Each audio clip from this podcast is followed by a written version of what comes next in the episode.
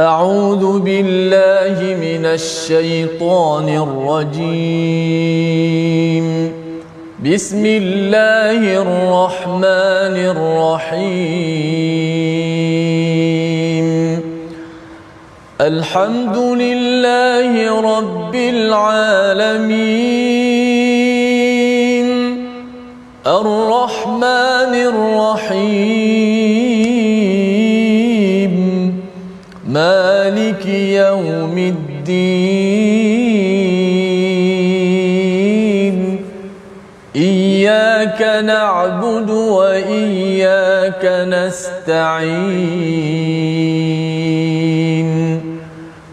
اهدنا الصراط المستقيم. صراط الذين أنعمت عليهم غير المغضوب عليهم ولا الضالين.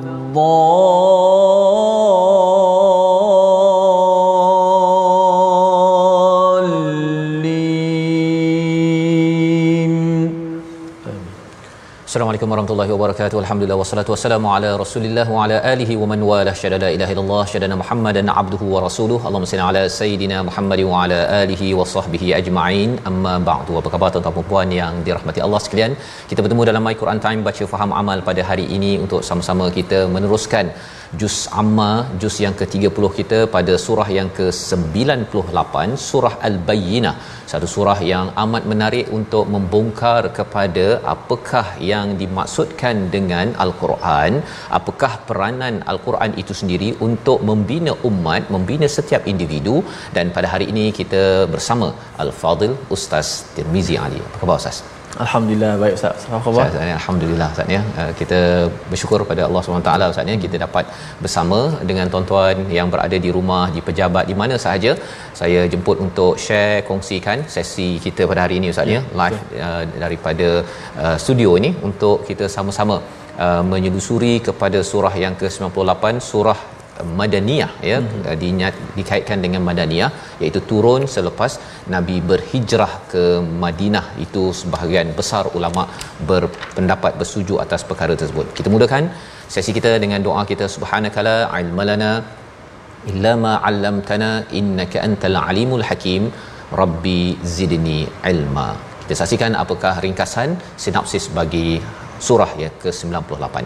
Daripada ayat pertama hingga ayat yang kelima kita melihat kepada keadaan orang-orang kafir daripada dua jenis ya daripada kalangan ahli kitab dan juga orang musyrik dan apakah kaitannya dengan dengan kita sebagai orang-orang yang Islam dan insya-Allah beriman Seterusnya pada ayat 6 hingga 8 Allah menyatakan ancaman bagi orang-orang yang kafir dan janji bagi orang-orang yang beriman serta balasannya.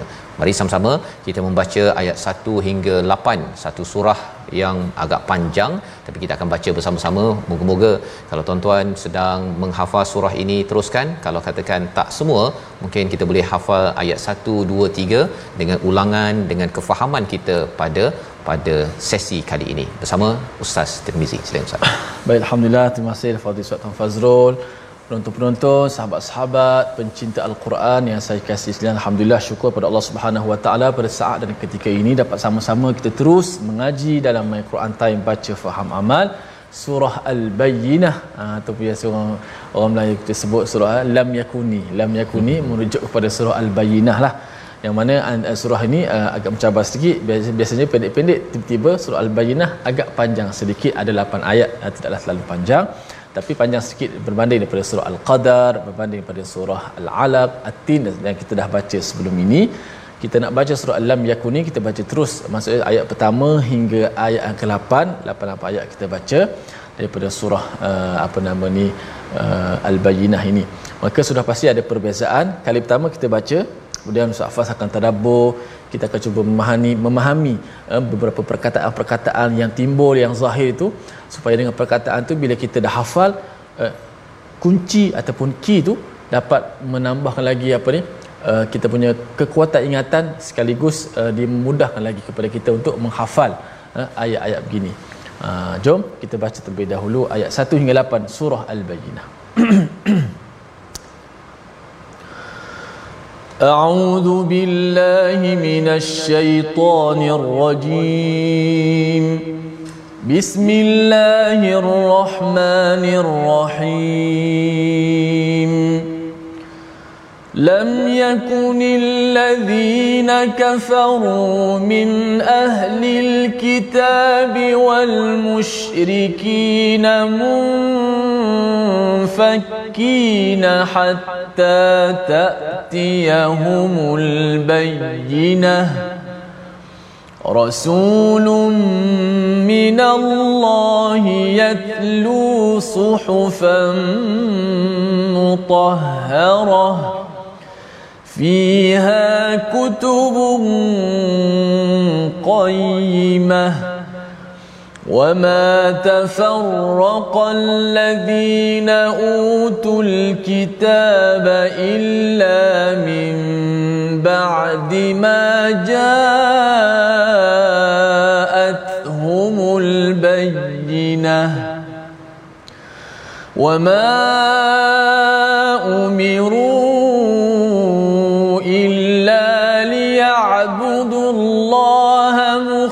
مخلصين له الدين. مخلصين له الدين حنفاء ويقيموا الصلاة ويؤتوا الزكاة.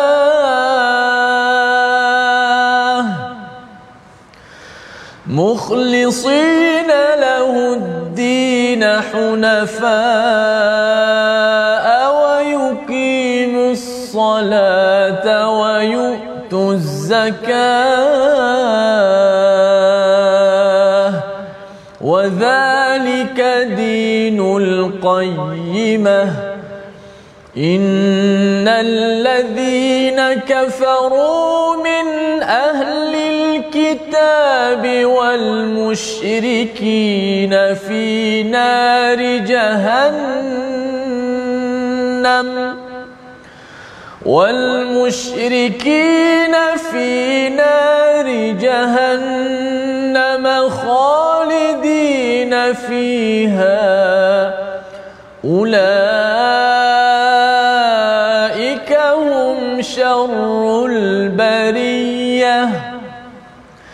إن الذين آمنوا وعملوا الصالحات أولئك هم خير البرية جزاؤهم عند ربهم جنات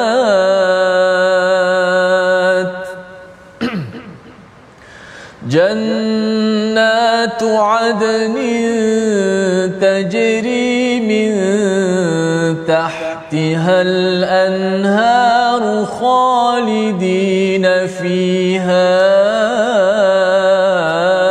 أبدا. رضي الله عنهم ورضوا عنه. ذلك لمن خشي ربه. صدق الله Surah Allah Nazim gitulah bacaan daripada ayat yang pertama hingga ayat yang ke-8 daripada surah Al-Bayyinah yang bermaksud penjelasan ya ataupun bukti yang yang nyata. Ini adalah 8 ayat dan kita membaca sebentar tadi kalau semalam kita melihat kepada surah Al-Qadar dan sebelumnya kita melihat kepada surah Al-Alaq. Apakah yang ada dalam surah Al-Alaq? apabila kita melihat bacalah dengan nama Tuhanmu dan bacalah dengan nama Tuhanmu inilah yang menyebabkan seseorang yang diberikan potensi ahsani takwim akan kekal berada dalam ahsani takwim tetapi kalau tidak maka seseorang itu akan tersembam ataupun merudum kualiti potensinya kerana tidak membaca dengan nama dengan nama Tuhan. Dan apakah yang perlu dibaca? Sudah tentunya al-Quran yang turun pada malam Lailatul Qadar dan Quran yang turun pada malam Lailatul Qadar itu iaitu turun uh, ke langit yang bawah turun perlahan-lahan kepada Nabi Muhammad sallallahu alaihi wasallam ianya menjadi bayyinah. Dan Allah menyatakan pada ayat yang pertama orang-orang yang kafir daripada golongan ahli kitab dan juga yang keduanya wal musyrikin munfakkina hatta tak tidak akan meninggalkan cara hidup agama uh, buku, kitab yang mereka imani sampailah datang kepada mereka bayinah ini adalah sebagai satu komentar Allah Subhanahu Wa Taala kepada dua kumpulan. Ya kumpulan pertama ahli kitab mereka yang mendapat kitab di kalangan orang Yahudi Nasrani dan yang keduanya musyrik yang tidak ada kitab. Mereka ini mungkin orang-orang yang menyembah berhala. Maka dua kumpulan ini Allah gelarkan sebagai kafir. Tetapi menariknya kalau kita lihat ayat pertama ni ustaz ya. Hatta ta'tiyahumul bayyinah sehingga datangnya bayyinah iaitu al-Quran itu sendiri awal-awal lagi belum datang Quran lagi Allah dah nyatakan kepada mereka ini kafir mengapa kerana bila seseorang itu sudah ada ciri-ciri ustaz ya hmm. ciri-ciri yang tertentu maka sebelum datang Quran lagi dia sudah kufur maka bila datang Quran kalau ia tidak mahu berubah dia masih lagi akan kufur kepada Allah Subhanahu Wa Taala.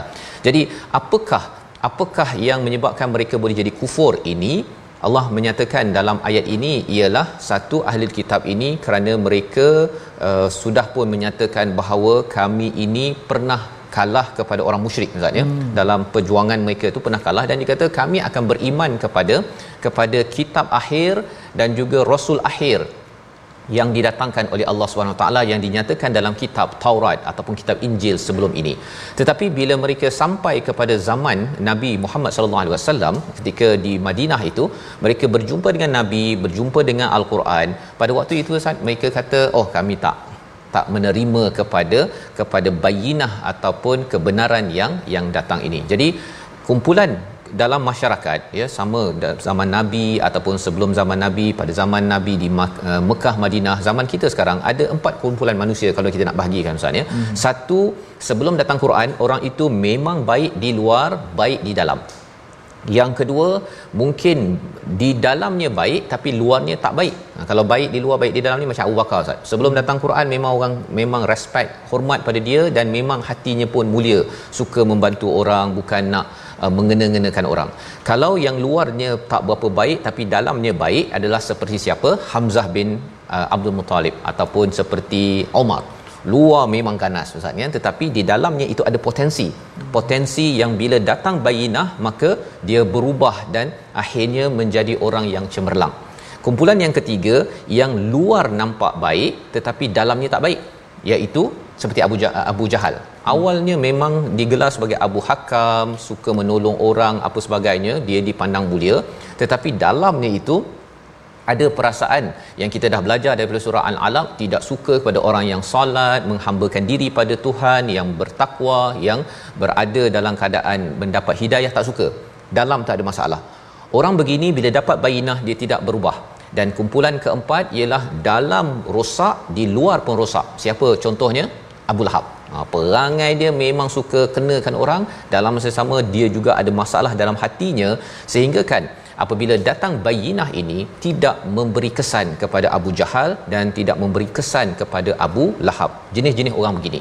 Jadi ini pelajaran yang besar kepada kita lah Ustaz ya. Sebenarnya ada orang yang bila ada My Quran Time program Quran dia dulunya memang baik dalamnya baik. Bila dia dapat Quran dia jadi lebih baik. Dulu mungkin perangai dia teruk ya tapi kerana dalam tu dalam kita tak tahu. Tetapi bila dapat Quran dia mula berubah jadi seperti Omar. Dia boleh berubah seperti Hamzah bin Abdul Muttalib berjuang bersungguh-sungguh. Mungkin dulu pasal tak dapat bayinah tak dapat Quran tak pernah belajar Quran tak pernah belajar tadabbur.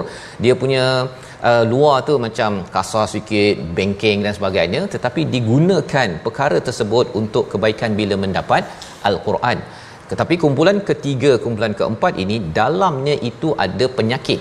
Dalamnya ada penyakit siapa yang tahu? Allah saja yang tahu. Tetapi bila sampai bayinah itu dia tidak terkesan.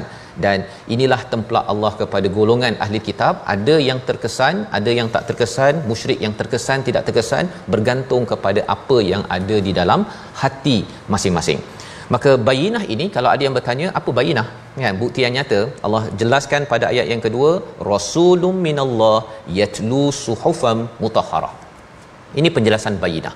Bayinah iaitu bukti yang nyata itu satu ada rasulum minallah iaitu rasul daripada Allah. Yang membacakan suhufan mutahharah membacakan lembaran-lembaran suci daripada mana daripada Allah yang suci yang itu namanya al-Quran. Jadi di sini kita nampak ada dua bahagian ustaz ya. Yeah. Kalau suhufan mutahharah itu dia kita baca Quran ini dia macam teori teori tetapi lepas itu dia adalah ditunjukkan praktikalnya oleh rasul minallah dua perkara bergabung ya iaitu sunnah dan juga Quran itu bergabung maksudnya itu baru menjadi bayinah dan perkara ini menjadi masalah kepada orang ahli kitab. Mm-hmm. dia kata tak apa kami boleh menerima uh, suhuf ataupun Quran lembaran al-Quran. Tetapi masalahnya kami tak boleh terima uh, manusia biasa Nabi Muhammad sallallahu alaihi wasallam ni sebagai nabi. Jadi dia tidak mahu mengaku pada waktu itu. Dan ini adalah masalah masalah yang berlaku di dalam kehidupan manusia. Manusia ni kalau menerima peraturan ke apa okey Ustaz, tapi kalau dia nak mengakui kepada manusia yang ada uh, authority, uh, ketua ke itu sebabnya mengapa orang kalau staff biasa tak suka uh, bos kan? Kalau uh, dalam rumah tangga pun kadang-kadang si isteri tak suka suami. Kan? Kecuali kalau katakan dia tahu bahawa bayinah itu eh, kalau manusia biasa tu biasalah ustaz ya tetapi hmm. kali ini authority itu telah diberikan Allah kepada rasul dan apakah sejarah manusia tidak suka ataupun makhluk tidak suka kepada uh, sesuatu yang diberikan kuasa ataupun authority oleh Allah peristiwa iblis apabila Allah menyuruh iblis iblisnya kuat beribadah ustaz ya hmm. awalnya beribadah tetapi bila diminta untuk bersujud memuliakan kepada nabi Adam pada waktu itu dia kata bahawa saya ni tak nak beribadah kecuali kepada Allah sahaja. Saya tidak akan memuliakan kepada makhluk yang diberikan kuasa oleh Allah. Dan pada waktu itu dia rebel dia berdendam dan akhirnya dia dia sombong daripada ke kebenaran. Jadi dalam hal ini Allah menyatakan dalam uh, suhufan mutahharah ini dalam uh, lembaran al-Quran ini fiha kutubun qayyimah. Ini satu konsep yang besar ustaz ya. Mm-hmm. Iaitu pada al-Quran itu ada kutubun qayyimah, ada kutub ini sesuatu yang tertulis sebagai peraturan. Maksudnya apa? Pada al-Quran ada peraturan-peraturan yang meluruskan cara hidup manusia. Kalau tidak manusia ini akan dia main uh, hentam sajalah segala perkara. Tetapi bukan segala-galanya dalam suhufan mutahharah dalam al-Quran ini semuanya peraturan ataupun pelem, uh, hukum hakam bukannya sekadar halal haram halal haram. Dalam suhufan mutahharah ini ada nilai ada perbincangan tentang asmaul husna. Lebih luas daripada itu peraturan hanya mungkin kalau orang cakap tentang fiqh Ustaz ni ada 4500 sahaja ayat fiqh yang bercakap tentang halal haram. Yang lainnya 6000 ayat ataupun 5500 ayat itu bercakap tentang nilai tentang ketauhidan tentang kasih sayang perkara-perkara yang lebih luas lagi daripada peraturan Poinnya apa? Poinnya ialah umat Islam bila bersama dengan sunnah Rasul dan juga Al-Quran ini, dia bukan sekadar uh, sikit-sikit je, oh, ini haram, ini dosa, uh, ini masuk neraka, ha, ya, ini syurga. Dia bukan sekadar sesat dan juga tak sesat. Tetapi ia adalah nilai. Nilai inilah yang mahal dan inilah yang berada pada bayinah yang kita dapat daripada Al-Quran yang diturunkan pada malam Al-Qadar yang kita dah belajar pada hari semalam.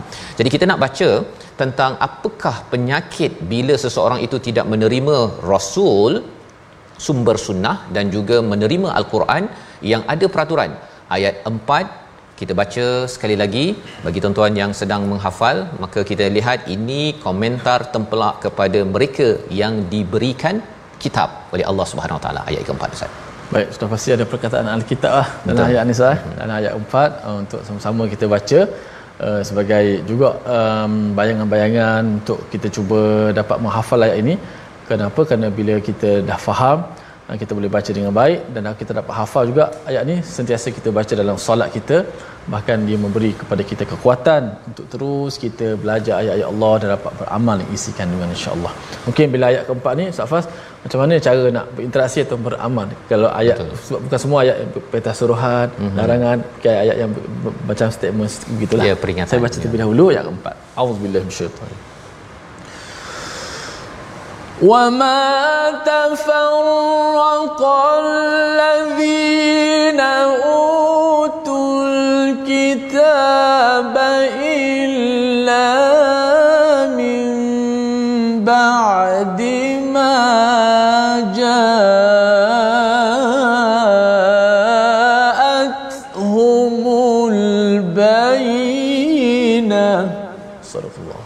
Astagfirullahalazim dan tidaklah terpecah belah orang-orang ahli kitab melainkan setelah datang kepada mereka bukti yang nyata. Pada ayat yang keempat ini ustaznya, Allah tidak meletakkan kumpulan musyrik, Allah beri highlight kepada mereka yang diberikan kitab, utul kitab. Kalau di awal tadi ahli kitab, mereka yang mendapat uh, pakar pada kitab, kali ini yang diberikan kitab dalam al-Quran bila Allah menggunakan utul kitab, diberikan kitab itu maksudnya konotasi negatif hmm. kalau Allah gunakan perkataan ataina humul kitab kami memberikan kitab ah yang itu adalah konotasi positif tentang sifat-sifat orang-orang yang diberikan kitab. Sama macam kita, kita kalau orang tu perangai teruk ustaz ya, berinteraksi dengan kitab, itu maksudnya diberi kitab tetapi kalau kita ini uh, berakhlak mulia dengan interaksi bersama kitab dengan al-Quran maka itu digelar sebagai atan atainahumul kitab baik jadi apakah maksud di balik ayat yang keempat ini? Antara yang kita boleh belajar ialah tidak terpecah kumpulan mereka yang telah diberi kitab pada zaman dahulu di kalangan Bani Israel kecuali apabila telah datang bayinah kepada mereka. Ha, jadi bila dah datang Quran itu terpecah pula mereka ini. Mengapa boleh jadi begini? Kalau zaman dahulu datang Taurat boleh terpecah itu yang kita ingin bongkar sebentar lagi insya-Allah tapi kita lihat dahulu perkataan pilihan pada hari ini iaitu fakka melepaskan ataupun meninggalkan dua kali saja disebut di dalam al-Quran ini adalah satu sifat manusia di kalangan ahli kitab musyrik di mana mereka tidak boleh meninggalkan kebiasaan budaya kitab amalan kepercayaan yang ada kecuali apabila sudah sampai bayina dan perasaan ini perkara ini boleh berlaku di kalangan orang Islam dah biasa dengan adat dah biasa dengan cara bercakap dah biasa berbuat bisnes dengan cara ABC dia nak tinggalkan nak tukar kepada apa yang diberikan oleh bayinah al-Quran itu adalah suatu yang sukar kecuali dibekalkan formula yang ada dalam surah Al-Bayyinah. Kita berehat sebentar, kembali dalam My Quran Time, baca faham amal insya-Allah.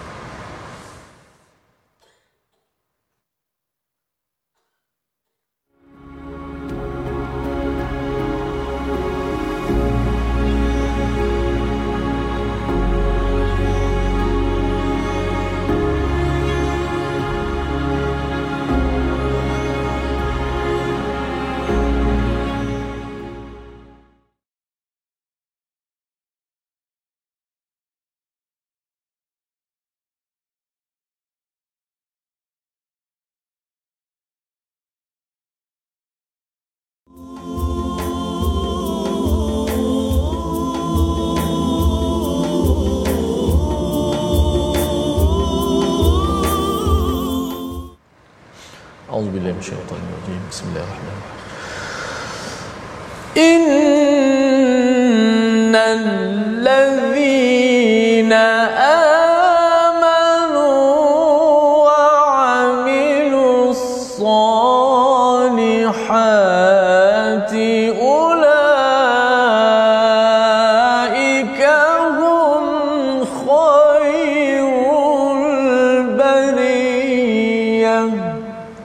Sadaqallahul Azim.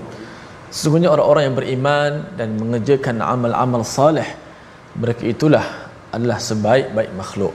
Eh, moga-moga kita Allah Taala golongkan kita di kalangan mereka itulah ayat yang ketujuh yang Allah tersebutkan orang-orang beriman dan amal saleh itulah mereka sebaik-baik makhluk siapakah makhluk yang paling baik selain daripada orang-orang beriman dan beramal saleh yang mengikut telunjuk petunjuk eh, yang telah disunnahkan atau di, di, dibawakan oleh Nabi kita Muhammad sallallahu alaihi wasallam. Alhamdulillah sahabat-sahabat sekian. Terima kasih kepada semua kerana teruskan setia dengan My Quran Time baca faham amal.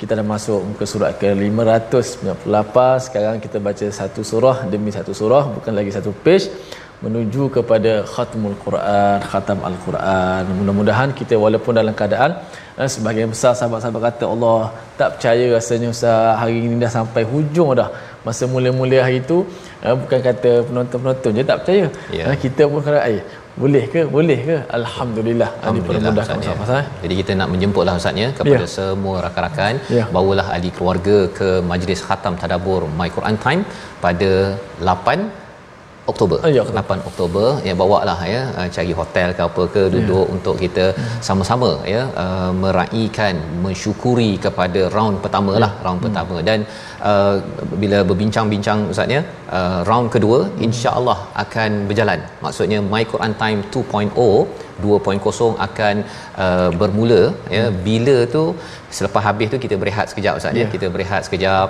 dan selepas itu akan dimaklumkan pada tuan-tuan bilakah My Quran Time 2.0 yang telah pun dipersetujui untuk diteruskan ya. Bila apa tu nanti kita maklumkan. Tapi insyaallah ya selepas berehat dan kita harapkan. Dan uh, 2.0 ini adalah hasil sumbangan daripada tuan-tuan sebenarnya yeah. ya. Uh, sekarang ini studio sedang disiapkan untuk uh, menghasilkan rakaman dan juga mungkin tuan-tuan juga boleh hadir bersama dalam sesi 2.0 1.0 ni kita berdua je Ustaz. Yeah. ataupun saya dengan Sattar kan. Itu saja. Yeah. Kami akan bersama dengan tuan-tuan insya-Allah pada 2.0 nanti insya-Allah. Jadi uh, hari ini kita ada tajwid Ustaz? Betul. Seperti biasa tak lupa untuk tajwid. Kita lihat slide kita pada surah uh, al-bayyinah ini. Uh, fokus kita pada uh, ayat yang uh, tertulis pada ayat yang kedua. Rasulun minallahi yatlu suhufan mutahharah yang mana sempurnakan sebutan huruf ha yang bertasydid. Ha, di hujung tu ada satu huruf ha yang bertasydid. Okey. Suhufan mutahharah. Rasulun minallahi yatlu suhufan mutahharah. Yang mana huruf ha ni ketahui maklum huruf yang antara ya, dia huruf yang paling jauh sekali daripada mulut ialah huruf ha dan hamzah. Berada di mana? Berada di pangkal halqum leher kita ni. Maka paling jauh dia lah yang paling jauh daripada mulut dan dia bersifat dengan sifat-sifat yang agak lemah menjadikan hurufnya uh, lemah. Tetapi janganlah kita lemahkan huruf tu sehingga tak bunyi. Jadi kebetulan ada sabdu pula kat situ. Maka bukan uh, agak mencabar sedikit untuk kita menyebut huruf ha di sini. Suhufan mutahharah. Ha, kita jangan putuskan huruf ha itu. Jangan kita sebut suhufan mutahharah ha, seolah-olah macam habis ha mati. Kemudian kita ambil ha baru pula. Ha, bukan begitu? Sabdu suhufan mutahharah. Ha, dilepaskan suaranya dan nafasnya dilepaskan uh, pada tasydid huruf ha kemudian dibariskan berbaris di atas. Suhufan mutahharah. Memang dia bunyi tak kuat sebab dia bukan huruf yang kita berpaut kuat pada makhraj. Ha tu huruf ha ni huruf yang uh, pergi pada makhraj tapi tak berpaut lama dilepaskan. Ha, sebab tu uh, dia lemah sedikit tapi kita jelaskan huruf ha supaya dia tetap kedengaran huruf ha. Jelaskan huruf ha. Rasulun minallahi yatlu suhufan mutahharah. Sekali lagi, maknanya di hujung pun kita berhentikan dengan ha. Tamak rebutah bila wakaf dimatikan dengan ha. Okey, kita baca satu sekali lagi. Rasulun min Allah yatlu suhufan mutahharah. Sadaqallahul azim. Wallahu a'lam. Terima kasih ucapkan pada Fadil Ustaz Tirmizi untuk sama-sama melihat kepada huruf ha Ustaz ya. Hmm, hmm. Ha simpul bentar tadi dan bacaan ini yang perlu kita jaga sama-sama. Kita cuba baca dengan baik dan uh, disuruh semualah Ustaz ya. Kita mula menghafal ya. Ayat pertama tu panjang sedikit, ayat kedua tu maksudnya kalau terlupalah isinya berkaitan dengan praktikal daripada rasulun minallah kemudian apa nabi buat?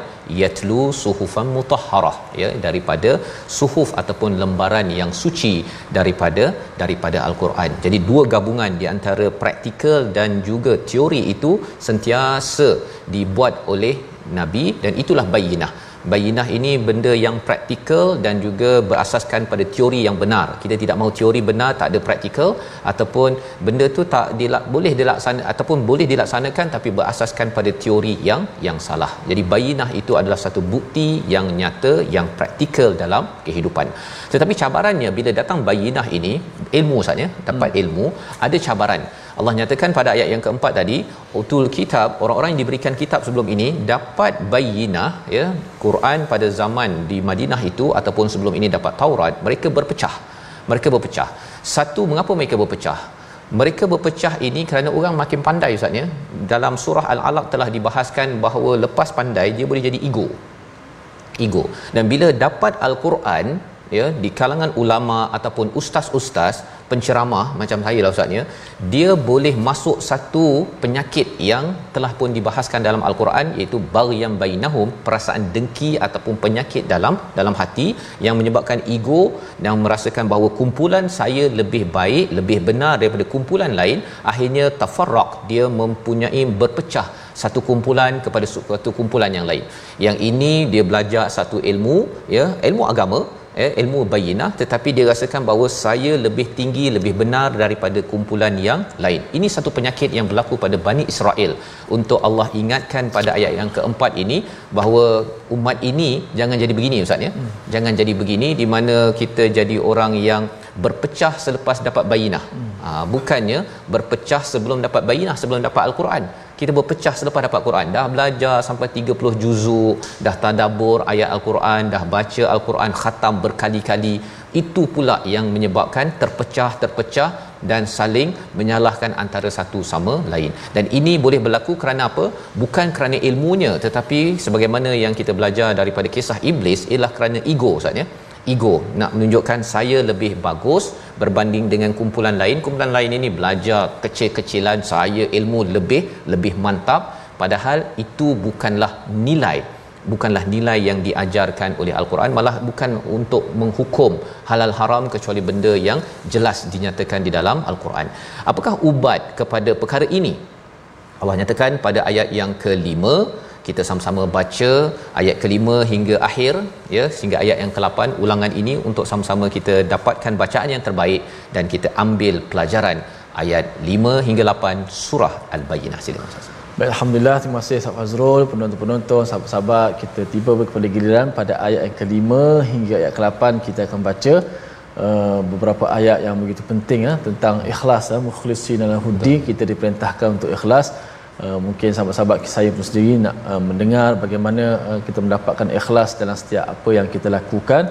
Bukan satu benda yang mudah tapi kita berusaha ke arah itu insya-Allah. Telah membezakan kita dalam perbuatan amal kebaikan yang kita buat. Dan selepas tu ayat berkenaan dengan uh, ahli kita orang yang syirik uh, tentang neraka jahanam jadi seburuk-buruk uh, manusia. Kemudian ayat yang ketujuh ayat iman dan amal soleh menjadi orang-orang yang sebaik-baiknya dan ayat yang ke-8 yang terakhir uh, jannatu adn syurga adn. Saya sebut sikit-sikit kalimah tu. Mm-hmm. uh, untuk untuk kita uh, baca selepas ini lebih dapat penghayatan, penghayatan. Uh, baca dengan penuh pengharapan penghayatan. Kalau ayat neraka sudah pasti mengharapkan dijauhkan. Ayat syurga sudah pasti untuk didekatkan. Dan uh, sudah pasti kita ingin mendapatkan rahmat Allah Subhanahu wa taala. Mudah-mudahan insya-Allah A'udzubillahi minasyaitonir وما امروا الا ليعبدوا الله مخلصين له الدين مخلصين له الدين حنفاء ويقيموا الصلاه ويؤمنوا الزكاة. وذلك دين القيمة. إن الذين كفروا من أهل الكتاب والمشركين في نار جهنم والمشركين في نار جهنم خالدين فيها. أولئك هم شر البرية. إن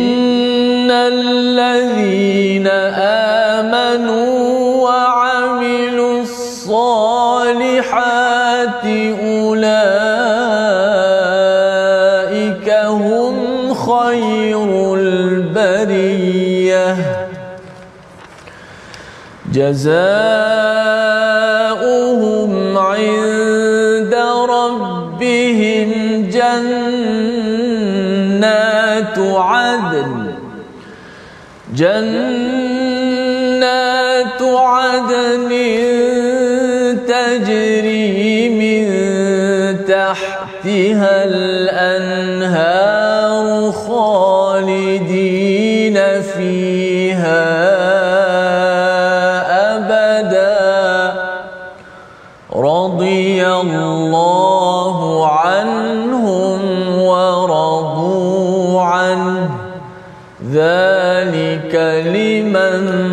خشي ربه Surah Allah Nazim itulah bacaan ayat yang kelima hingga ayat yang ke-8 Allah memberikan ubat kepada kepada umat ini. Ya umat ini kepada kita semua apabila diberikan bayinah al-Quran ianya menjadi sumber perpecahan kepada umat dahulu. Ya bayinah ini kalau zaman dahulu ada Taurat dan bila datang bayinah pada zaman di Madinah itu pun uh, sebahagian daripada orang-orang ahli kitab ada yang berpecah ya kerana apa? Kerana ada yang masih lagi bertaut kepada cara hidup cara pegangan ego yang lama. Maka bagaimanakah ya bagaimana kita menguruskan individu-individu yang makin pandai al-Quran, makin pandai ilmu al-Quran bayinah ini agar tidak menjadi orang yang makin ego, yang makin memecah belahkan masyarakat dalam masjid. Bila ada orang yang pandai sedikit ilmu, sedikit ilmu, maka yang kumpulan ini akan bergaduh dengan kumpulan yang lain. Bagaimana nak menguruskan perkara ini? Allah nyatakan ubatnya wama umiru illa liya'budullah. Tidaklah ya tidaklah mereka diperintahkan kecuali menyembah dan menghambakan diri pada Allah. Dua istilah ustaz ya. Hmm. abd ini kita kena faham menyembah satu dan juga menghambakan diri. Pasal kalau kita menyembah macam orang sembahyang ustaz ya bila kita kata menyembah ni kita rasakan macam orang tengah sembahyang pada waktu tertentu ya solat kita waktu tertentu zakat kita waktu tertentu. Tetapi liya'budullah ini bukan sekadar solat tetapi ketika kita bercakap ketika kita tidur ketika kita berada dalam apa sahaja masa kita adalah hamba abdi kepada Allah Subhanahu Wa Taala. Bila hamba ni ustaz ya dia kalau hamba manusia kita tak suka. Tak ada orang apply uh, apa uh, rasa suka menjadi hamba kepada manusia. Tetapi hamba kepada Allah ya kita ada kalau hamba dia tak suka sangat pada bosnya biasanya. Tetapi hamba kepada Tuhan kita diajarkan alhamdulillahirabbil alamin. Kita memuji kepada bos ataupun rob kita. Dan itulah yang diajarkan pada ayat yang ke-5 ini. Ubat kepada kepada perpecahan apabila seseorang itu diberikan ilmu kebenaran. Iaitu dia kena ingat bahawa saya adalah hamba kepada Allah saya tidak lebih tinggi daripada orang lain. Saya tak patut ego daripada orang lain memperkecilkan kebenaran yang ada pada orang lain walaupun nampak kecil tetapi itu adalah milik Tuhan bukan milik milik saya. Jadi inilah yang diperintahkan oleh Allah dan bukan sekadar itu mesti mukhlisina lahuddin. Ikhlas hanya dalam hal agama Ustaz ya maksudnya untuk Allah segala urusan yang ada tu ikhlas Poinnya apa? Ada orang yang mengabdikan diri pada Allah tapi dia kata bahawa saya nak populariti. Saya nakkan uh, penyokong saya, menyokong saya. Saya nak memberitahu bahawa saya ini adalah yang terbaik. Semua perkara ini akan mencabar kepada keikhlasan dan bila ikhlas ini tidak muncul maka kesannya Ustaz dia akan mewujudkan perpecahan-perpecahan hmm. memberi pendapat hanya untuk lebih popular hmm. untuk menyatakan saya sebenarnya ada ilmu yang lebih betul berbanding dengan orang lain dan disampaikan dalam keadaan yang yang tidak mengikut channel ataupun saluran yang betul kerana kerana saya nak menyatakan saya adalah lebih betul daripada orang orang lain. Jadi perkara ini perlu kita jaga, dia perlu niat kita itu perlu dijaga dan selepas itu Allah menyatakan hunafa, mereka itu buat itu kerana lurus kepada Allah Subhanahu Wa Taala, nak dekatkan diri pada Allah, bukan janafa. Ya, kalau janafa itu maksudnya dia nak melencong Ustaz ya. Hmm. Melencong daripada niat kerana buat sesuatu itu kerana Allah Subhanahu Wa Taala. Kemudian wa yuqimunas salah wa yuqimus salah wa yu'tunaz zakah wa yu'tu zakah iaitu mereka mendirikan solat dan menunaikan zakat. Jadi dalaman mereka itu benar dan luaran mereka itu pun baik. Nah ini yang kita bincang awal tadi bahawa manusia terpecah pada empat kategori yang sebelum bayinah baik di luar baik di dalam ataupun luar buruk tapi dalam baik tetapi bila sudah datang bayinah sepatutnya dalam itu baik mukhlisina lahuddin kalau ikhlas itu tidak diperkasakan kalau jiwa tidak rasa hamba maka pada waktu itu seseorang itu akan mula sombong dan mulalah dia nak mengaut segala populariti keuntungan dan sebagainya kepada dirinya bukan kepada Allah Subhanahu Wa Taala. Dan ini adalah ubat penting untuk umat ini. Kerana makin orang ustaz ya ramai orang mungkin tak sedar tentang Quran tapi bila ada kumpulan yang belajar al-Quran kumpulan ini boleh mewujudkan perpecahan. Hmm. ini pernah berlaku pada zaman Bani Israel dan kita tidak mahu ianya ber, berlaku tapi itu tanggungjawab kita untuk menjaga keikhlasan buat sesuatu itu untuk apa? Kalau kerana Allah itulah wadzalika dinul qayyimah. Inilah agama yang yang lurus yang akan akan establish ataupun yang akan diteguhkan oleh Allah Subhanahu Wa Taala. Kalau tidak, kalau luarnya nampak baik tapi dalamannya itu penuh dengan keegoan, agama itu akan hancur Ustaz. Maksudnya kalau dalam satu komuniti itu ada orang-orang yang hatinya itu uh, ingin ego melangkau daripada kehambaan pada Allah, maka ianya akan rosak binasa bagi satu kumpulan walaupun telah didatangkan al-bayyinah. Kesannya apa? Kepada orang-orang yang kufur. Allah nyatakan pada ayat yang ke-6 yang kufur daripada kalangan ahli kitab dan musyrikin, dua-dua kumpulan kembali semula, ya. Mereka berada di neraka jahanam kekal di dalamnya. Mengapa mereka kekal? Kerana mereka sebelum datang bayinah kufur. Okey. Tetapi selepas datang bayinah tidak mahu membetulkan isi dalam hati mereka seperti Abu Jahal ataupun Abu Lahab. Tetapi bila ada orang seperti Omar, dia mungkinlah ya, mungkinlah kufur sebelum datang bayinah, belum datang Quran. Bila datang Quran, mereka jadi orang yang beriman beramal soleh Ustaz ya. Itulah ayat yang ke-7 ke-8 yang kita nak ulang balik semula.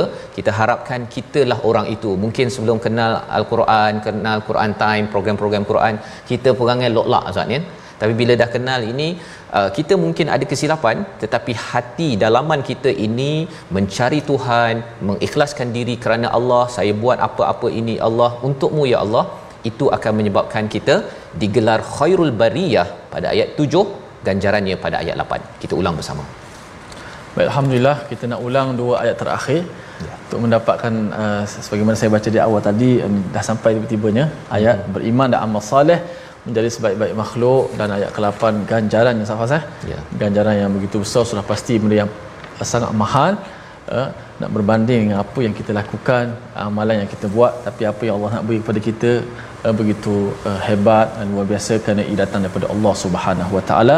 Kita sangat mengharapkan akan rahmat pertolongan daripada Allah Subhanahu Wa Taala. Salah satunya dengan al-Quran lah kita mencari kemuliaan mencari uh, tinggikan darjat kita dengan al-Quran Karim insya-Allah. Baik kita baca ayat 7 dan ayat ke-8 uh, sahabat-sahabat mungkin dah dah boleh hafal dah sikit-sikit. Mm-hmm. dah nampak dah perkataan-perkataan innallazina amanu wa amilus solihat perkataan khairul bariyah. Uh, mungkin uh, kalau ustaz tak ada ni mungkin dia dah lagu apa tu? Ustaz apa? Khairul bariyah. boleh, boleh sikit? Khairul bariyah tu nak. Ustaz tak insya-Allah. Okey kita baca dulu ayat yang ketujuh ayat yang ke-8 auzubillahi minasyaitanir Bismillahirrahmanirrahim. Innal ladzina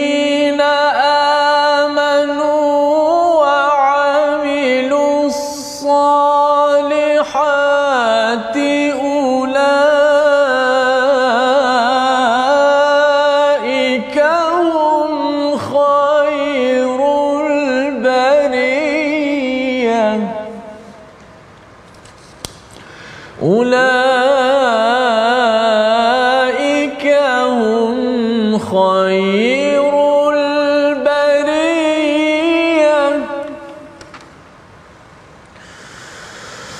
جزاء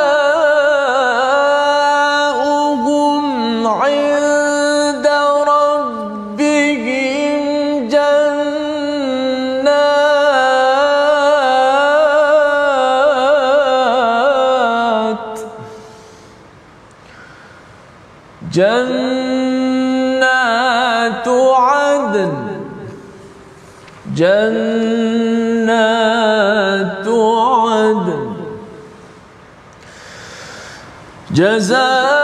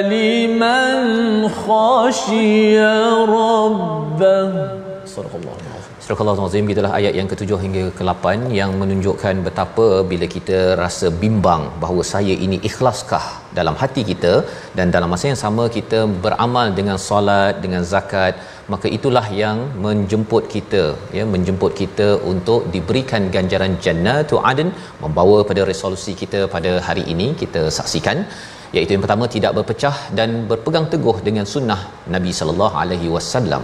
Yang kedua, kita pasak ketauhidan dalam diri dan jauhi daripada syirik pada setiap masa. Dan yang ketiga, kita raih rahmat Allah dengan rasa takut dan mengharap keredaannya. Sama-sama kita berdoa. Bismillahirrahmanirrahim. Alhamdulillah wassalatu wassalamu ala Rasulillah. Ya Allah, jadikanlah kami di kalangan orang-orang yang beriman, ya Allah. Jadikanlah kami di kalangan orang-orang yang muhsinin, orang yang sentiasa melakukan ihsan, ya Allah.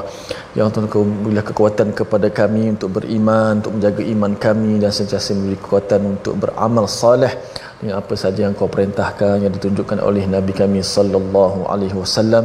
Ya Allah golongkanlah kami sebagaimana ayat yang kami baca pada ayat yang ke-7 dan ke-8 ya Allah berikanlah kepada kami syurgamu ya Allah. Amin ya rabbal alamin. Walhamdulillah Amin ya rabbal alamin. Moga-moga Allah mengabulkan doa kita dan terus kita menjadi insan yang mukhlisina lahuddin, menjaga apa yang ada di dalam hati kita kerana itulah yang yang bernilai di sisi Allah Subhanahu Wa Taala. Ini yang kita ingin bina dalam tabung gerakan Al-Quran, salah satu platform untuk kita memperjuangkan kefahaman Al-Quran ini menyebabkan kita makin bersatu, mungkin bukannya makin berpecah kerana bukan sekadar ilmu tetapi menjaga ego yang ada dalam dalam diri kita. Kita akan melalui lagi surah baru pada hari esok terus bersama My Quran Time baca faham amal insya-Allah.